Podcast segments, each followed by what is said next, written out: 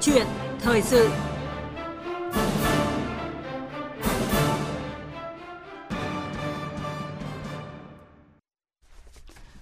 Thưa quý vị và các bạn, theo Bộ Nội vụ, tính đến ngày 30 tháng 9 năm nay, qua kiện toàn, sắp xếp tổ chức bộ máy hành chính, các bộ ngành trung ương giảm được 17 tổng cục và tổ chức tương đương, giảm 8 cục thuộc tổng cục và thuộc bộ, giảm 145 vụ ban thuộc tổng cục và thuộc bộ, giảm được 90% phòng trong vụ. Các địa phương giảm được 7 sở và 2.159 phòng thuộc sở và thuộc Ủy ban Nhân dân cấp huyện. Bên cạnh đó, các đơn vị sự nghiệp công lập thuộc thẩm quyền quản lý của các bộ ngành địa phương cũng đã giảm 7.469 đơn vị. Đây là những kết quả đáng mừng qua hơn 5 năm thực hiện nghị quyết 18 của Hội nghị Trung ương lần thứ 6, Ban chấp hành Trung Đảng khóa 12. Một số vấn đề về tiếp tục đổi mới, sắp xếp tổ chức bộ máy của hệ thống chính trị, tinh gọn, hoạt động hiệu lực, hiệu quả. Tuy nhiên, bên cạnh những kết quả đạt được, công tác kiện toàn sắp xếp tổ chức bộ máy hành chính hiện nay vẫn còn đang đặt ra nhiều vấn đề cần quan tâm, như vẫn còn tình trạng trồng lấn chức năng, nhiệm vụ giữa các bộ, cơ quan ngang bộ, cơ cấu tổ chức bên trong của bộ, cơ quan ngang bộ chưa thực sự tinh gọn, hợp lý, vẫn công cành, nhiều tầng nấc trung gian, việc chuyển đổi từ loại hình tổ chức các vụ sang các cục, tổng cục còn thiếu luận cứ, không đảm bảo tiêu chí. Câu chuyện thời sự hôm nay, chúng tôi bàn về nội dung này với sự tham gia của Phó Giáo sư, Tiến sĩ Ngô Thành Can, Học viện Hành chính Quốc gia. Quý vị và các bạn có ý kiến cùng tham gia bàn luận về nội dung này, hãy gọi điện cho chúng tôi theo số máy 0243 934 1040. Bây giờ xin nhường lời cho biên tập viên Đình Hiếu bắt đầu cuộc trao đổi. À, vâng, à, xin cảm ơn chị Minh Châu. À, trước hết chúng tôi xin được cảm ơn Phó Giáo sư Tiến sĩ Ngô Thành Can đã tham gia câu chuyện thời sự hôm nay. À, xin chào quý thính giả nghe đang nghe kênh thời sự của Đài Tiếng nói Việt Nam. À, vâng, à, thưa ông, à, đến nay thì đã qua 5 năm thực hiện nghị quyết 18 của Ban chấp hành Trung ương Đảng khóa 12 về tiếp tục đổi mới sắp xếp tổ chức bộ máy của hệ thống chính trị tinh gọn, hoạt động hiệu lực hiệu quả. Vậy theo đánh giá của ông thì chúng ta đã đạt được kết quả như thế nào? À, trước hết là cho phép tôi à, mượn một cái à, đánh giá trong à, văn kiện của Đại hội Đảng 13 vừa rồi đã nói rằng là cái công tác tổ chức bộ máy là một dấu ấn trong cái nhiệm kỳ vừa rồi Đấy, để chúng ta à, thấy rằng là cái à, tổ chức bộ máy và tinh gọn biên chế đã đạt được những kết quả à, đáng khích lệ. Ở đây có mấy cái à, nội dung mà chúng ta cần lưu ý. Cái thứ nhất ý, đây là đã tạo cái chuyển biến lớn Đấy, À, trong không chỉ trong ờ, nền công vụ trong đội ngũ cán bộ công chức viên chức mà cả trong xã hội nữa về vấn đề nhận thức về vấn đề tinh gọn bộ máy động lực à, để hướng đến cái đổi mới sắp xếp à, cái bộ máy tổ chức bộ máy này. Cái thứ hai là có một việc lớn là đã giả soát và hoàn thiện cái chức năng nhiệm vụ quyền hạn là trách nhiệm của các uh, cơ quan các uh, tổ chức đấy, và đã thực hiện cái phân cấp phân quyền giữa chính phủ bộ ngành À, giữa à, trung ương với các à, địa phương. Đặc biệt là chúng ta cũng đã thực thi, thực hiện cái đẩy mạnh cái cải cách hành chính nhà nước. Trong một cái chừng mực nào đó thì chúng ta cũng đã nghiên cứu và làm rõ những vấn đề về lý luận về tổ chức bộ máy cũng như vấn đề liên quan đến thực tiễn. Và đặc biệt là chúng ta cũng đã từng bước hoàn chỉnh, hoàn thiện những cái vấn đề về thể chế xây dựng chính quyền địa phương về điều chỉnh sắp xếp à, bộ máy của chính quyền địa phương à, để tinh giản biên chế. Tuy nhiên thì chúng ta cũng cũng phải khẳng định rằng à, bên cạnh những cái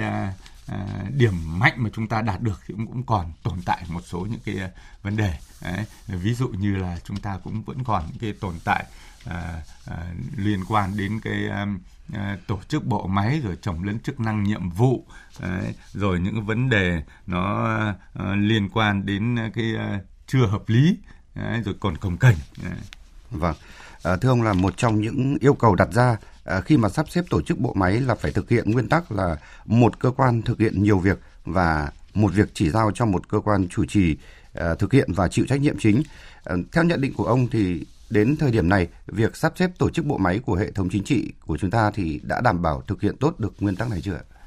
À, đầu tiên là ta phải phải nói ngay đấy là đa phần là chúng ta đã thực hiện tốt cái nguyên tắc cơ bản trong tổ chức bộ máy đấy. Đây là một nhiệm vụ thì là uh, giao cho một cơ quan thực hiện thôi. Đấy, còn một cơ quan uh, thì thực hiện nhiều nhiệm vụ và tránh trồng chéo trùng lắp và không để chống các uh, uh, nhiệm vụ chức năng uh, để có không có cơ quan đơn vị thực hiện Đấy, thì tuy nhiên ý, thì nguyên tắc này đã được quán triệt và chúng ta đã uh, tổ chức bộ máy tinh gọn theo cái hướng này Đấy, tuy nhiên thì chúng ta thấy là, là kể cả các uh, uh, bộ máy của các đơn vị ờ, thuộc chính phủ rồi các bộ cơ quan ngang bộ thì chúng ta thấy là vẫn còn trồng chéo chức năng nhiệm vụ Đấy. Tôi còn nhớ có vị đại biểu quốc hội đã nói rằng là là một trong những vấn đề quan trọng của nhiệm kỳ là chúng ta phải uh, sắp xếp đấy, phải uh,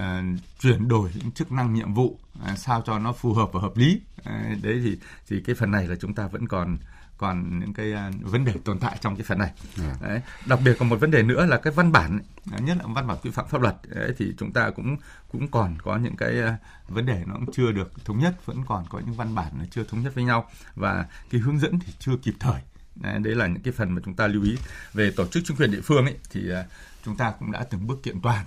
Nhưng mà nó còn còn chưa đồng bộ hoặc là một số những cái vấn đề mà chúng ta à, lưu ý về ta vừa nói lại nguyên tắc là à, một nhiệm vụ thì được giao một cơ quan để chủ trì phụ trách và thực hiện. À, nhưng mà hiện nay cái công tác tổ chức này vẫn chưa chưa làm được tốt lắm. Vẫn ta vẫn còn phải phối hợp này vẫn còn tổ chức họp này rồi xử lý sự việc nó cũng chậm chạp. Vâng. À, thưa ông là à, trước khi trước đây khi mà nói đến việc sắp xếp uh, tinh gọn bộ máy thì có một thực trạng đó là càng sắp xếp cơ cấu bên trong của các bộ thì lại đang có xu hướng đang có xu hướng là phình to hơn và theo đó là tăng thêm biên chế hành chính. Vậy ông nhận định như thế nào về nghịch lý này ạ? À, đây là một cái câu chuyện hay và thú vị, một câu hỏi cũng rất là là là là, là thực tiễn đây. À, thường chúng ta hay ờ, nghe nhân dân hay có một cái cái câu ấy là trên thì tinh gọn đầu mối, dưới thì khi thêm ghế thêm bàn Đấy. rồi cái việc này cứ như là là bóp quả bóng bóng ấy Đấy. bóp chỗ này nó phình chỗ kia Đấy. thì ở đây thì chúng ta thấy là à, quả thật là à, một số những đơn vị thì chúng ta cũng có cái à, tình trạng là à, à, chúng ta cái bộ máy bên trong ấy, vẫn còn cồng kềnh và nhiều đầu mối à, thì nhiều khi là chúng ta tăng cái đơn vị à, đơn vị trực thuộc ấy, thì nó làm cho bộ máy nó nó phình ra Đấy, và người ta chúng ta thì gọi một số đơn vị chúng ta vẫn cứ, cứ gọi vui là là là bộ trong bộ đấy đấy là làm cái cái cái cái, cái tình trạng thế vẫn còn đấy. À. và cái thật ra thì cái mô hình về tổ chức tổng cục cục đấy, và vụ thì ở đâu đó chúng ta cũng còn chưa thống nhất và nhất là những cái uh, vấn đề về về cái nghiên cứu sự thống nhất trong những cái uh, bộ phận này. À, vâng, Um... thưa quý vị thính giả, à, thưa vị khách mời, à, trong phiên chất vấn và trả lời chất vấn tại kỳ họp thứ tư Quốc hội khóa 15 vừa diễn ra vào đầu tháng 11 vừa qua, Bộ trưởng Bộ Nội vụ Phạm Thị Thanh Trà cũng đã nhấn mạnh đến tác động của việc sắp xếp tổ chức bộ máy tinh gọn biên chế đối với việc thực hiện cải cách tiền lương. Ờ, mời quý vị thính giả và vị khách mời cùng nghe. Trong suốt thời gian vừa qua, chúng ta sắp xếp tổ chức bộ máy, giảm đơn vị hành chính cấp huyện, cấp xã, chúng ta giảm tổ chức hành chính, chúng ta giảm một loạt các đơn vị sự nghiệp, chúng ta cơ cấu lại, chúng ta giảm biên chế, chúng ta giảm số người hưởng lương từ ngân sách nhà nước. Thì mục tiêu là để chúng ta cải cách một cái hệ thống tổ chức bộ máy của chúng ta. Và cũng là để chúng ta cải cách lại cái đội ngũ cán bộ công chức viên chức của chúng ta. Cho nên chính vì vậy có thể nói là cái này đã tác động rất lớn vì chúng ta có điều kiện để mà nâng lương cho đội ngũ. À, vâng, à, thưa Phó Giáo sư Tiến sĩ Ngô Thành Can, ông bình luận như thế nào về ý kiến của Bộ trưởng Bộ Nội vụ vừa rồi ạ? À, vừa qua thì chúng ta thấy là có rất nhiều những cái uh, thông tin trên phương tiện thông tin đại chúng à, chúng ta nói về cái tổ chức bộ máy Đấy, và qua những ý kiến của à, bộ trưởng bộ nội vụ thì chúng ta thấy rằng thế này. À, do cái sắp xếp tinh giản bộ máy ấy, mà vừa qua ấy, mà à, chúng ta đã tiết kiệm được khoảng 25.600 tỷ đồng. Đấy, đấy là việc do sắp xếp tinh gọn bộ máy và tinh giản biên chế. Đấy, còn trong chúng ta thấy là sau 5 năm chúng ta thực hiện nghị viết 18 ấy thì uh, các đơn vị hành chính chúng ta giảm 8 đơn vị cấp huyện đấy, và 561 đơn vị cấp xã. Đấy, bộ máy hành chính tinh gọn và cái giảm chi đấy, từ việc sắp xếp này là khoảng 2.000 tỷ. Đấy, đấy, đấy là những cái mà chúng ta thấy là là là nó có những cái ý nghĩa nhất định. Đấy chúng ta đã à, giảm 12% cái à, biên chế công chức, đấy, còn 32,6% là giảm công chức cấp xã. Trong đó thì chúng ta giảm 56,4% số người hoạt động không chuyên trách ở cấp xã. Đấy, rõ ràng thì chúng ta thấy rằng cái tinh gọn ừ, bộ máy và tinh giản biên chế nó đã tạo nguồn lực cho cái cải cách tiền lương mà cũng là một trong những cái xu hướng chính mà chúng ta đánh giá giá rất cao trong cái đợt vừa rồi. Vâng, à, thưa ông là rõ ràng là cái việc ờ, sắp xếp bộ máy và tinh gọn bộ máy thì đã mang lại những hiệu quả bước đầu ờ, như chúng ta vừa trao đổi và rõ ràng là đó là điều cần thiết nhưng mà trong thực tế thì cũng cần phải tính toán cẩn trọng ờ, để đảm bảo không gây khó, gây bất lợi, gây chậm trễ trong việc giải quyết công việc cho người dân và doanh nghiệp. Vậy thì theo ông thì thực tế ừ, trong thời gian qua việc sắp xếp tinh gọn bộ máy thì đã thực sự đảm bảo được yêu cầu này chưa? À, đây là một cái vấn đề mà ừ, những cái người mà làm công tác về tổ chức bộ máy, làm về nhân sự cũng luôn quan tâm đến cái phần này. Đấy, bởi vì rõ ràng chúng ta thấy là là trên thực tế trong thời gian qua ấy, thì uh, do mà chúng ta thực hiện sắp xếp tổ chức bộ máy nó cũng có những cái ảnh hưởng lớn uh, đến cái giải quyết công việc của người dân à, à, chúng ta thấy rằng thế này nhiều đơn vị à, được à, tổ chức sắp xếp lại tinh gọn hơn à, và cái bộ máy chất lượng nó cao hơn thì làm việc thì tốt hơn Đấy, tuy nhiên chúng ta vẫn còn có ở đâu ở đó nó vẫn vẫn còn những cái hạn chế nhất định Đấy, bởi vì này yêu cầu tinh gọn tổ chức bộ máy ấy, để làm tăng cái hiệu lực hiệu quả để phục vụ tốt hơn. Đấy. Tuy nhiên nhưng mà chúng ta thấy thì cái hoạt động này nó còn vướng ở mấy mấy cái phần thế này. Ví dụ như là cái hệ thống một số văn bản nó vẫn chưa đồng bộ vẫn chưa thống nhất nó gây khó khăn Đấy. chứ không phải là à, chúng ta à, cứ thống nhất vào thì chúng ta đã hoạt động tốt ngay được. Đấy. cái thứ hai thì chúng ta thấy rằng thế này việc tinh gọn bộ máy này cùng với việc tinh giản biên chế này cùng với việc hiện đại hóa cái cơ sở vật chất trang thiết bị Đấy, và uh, chính phủ điện tử chính phủ số ấy, thì nó sẽ phục vụ tốt hơn. Đấy, và chúng ta khẳng định ngay là uh, ví dụ như là một số những cái uh, phục vụ trong dịch vụ công trực tuyến ấy, thì cũng đã đạt những kết quả nhất định Đấy. Tuy nhiên thì chúng ta vẫn phải xem xét bởi vì là uh, nhân dân tổ chức vẫn còn phàn nàn vẫn còn kêu ca Đấy, một số những cái uh, thủ tục hành chính vẫn còn dườm già và không không tránh được những cái sự nhũng nhiễu nhất định.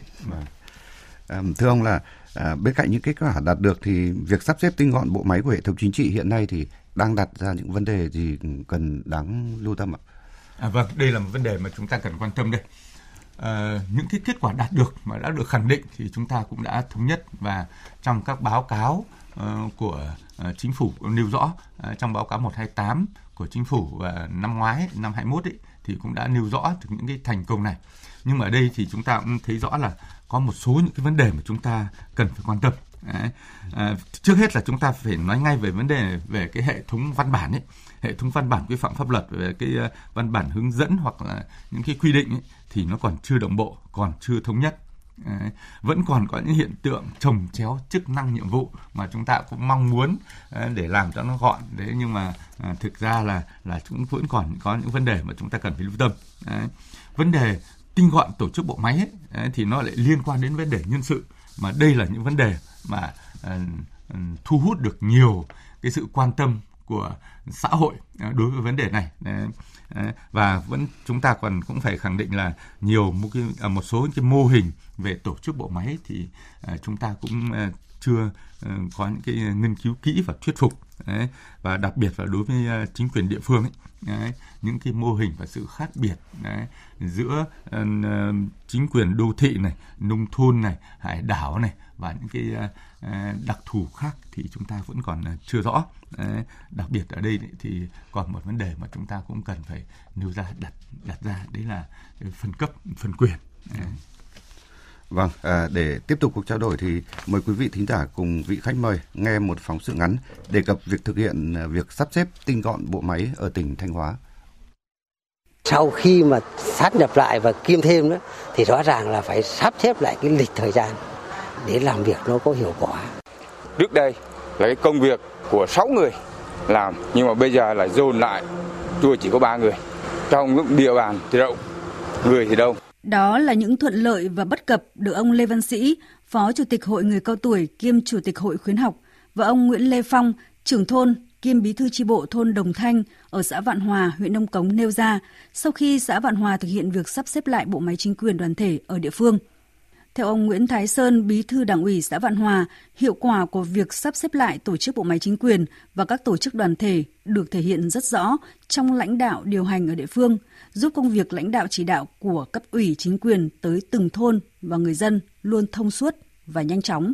Theo ông Lê Xuân Hùng, Phó Bí thư Thường trực Đảng ủy huyện Nông Cống, sau sắp xếp, đội ngũ cán bộ đảm bảo được vị trí việc làm, hoạt động thông suốt, hiệu quả, phát huy được năng lực lãnh đạo. Tuy nhiên, vẫn còn những vướng mắc cần phải tháo gỡ. Nhất là đội ngũ cán bộ giảm, địa bàn hoạt động thì rộng, mà chế độ cán bộ thì đặc biệt cán bộ ở thôn ở làng, cán bộ ban chuyên trách thì chưa đáp ứng được yêu cầu. Rồi ờ, cái thiết chế văn hóa của một số thôn làng sau khi thâm nhập lại vừa thừa vừa thiếu. À, thưa Phó Giáo sư Tiến sĩ Ngô Thành Can là ông có bình luận gì khi nghe phóng sự vừa rồi? Phải chăng là những khó khăn đang đặt ra đối với tỉnh Thanh Hóa cũng là tình trạng chung đang diễn ra ở nhiều địa phương khi mà sắp xếp tinh gọn bộ máy? À, đối với việc sắp xếp và tinh gọn bộ máy, đặc biệt là việc sắp xếp và à, tổ chức lại các đơn vị hành chính như mà chúng ta vừa à, nghe thấy vừa rồi, thì đây là một cái à, à, việc mà thường xảy ra ở nhiều cơ quan, à, nhiều đơn vị cấp tỉnh Đấy, và Thanh Hóa là một trong những cái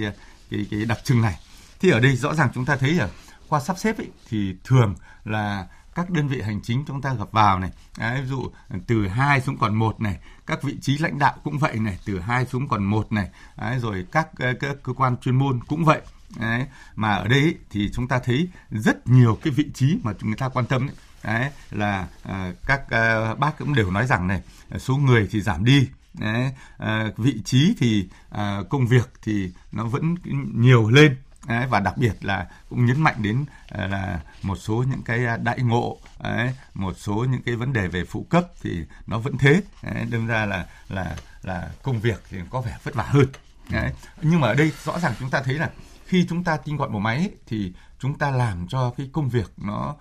tốt hơn lên hiệu quả lên. Đấy, bởi vì nó tập trung hơn chỉ có một điều ấy là liên quan đến vấn đề nhân sự. Đấy, và chúng ta đã biết rồi. À,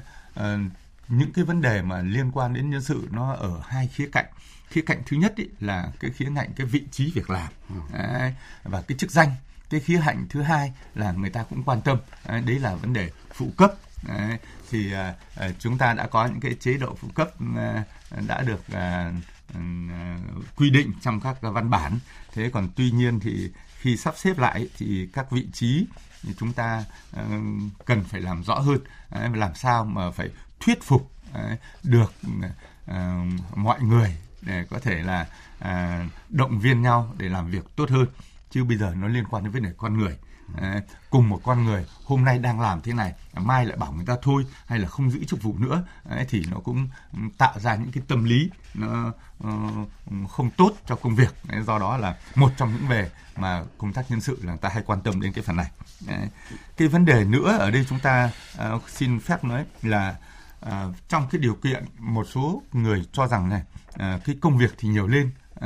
mà cái lương bổng phụ cấp vẫn thế. Do đó không ít trường hợp cũng đã à, xin nghỉ à, và đặc biệt ở đây thì chúng ta thấy à, chúng ta còn nhiều khi lãng phí trong cái sử dụng cái công sản, công sở.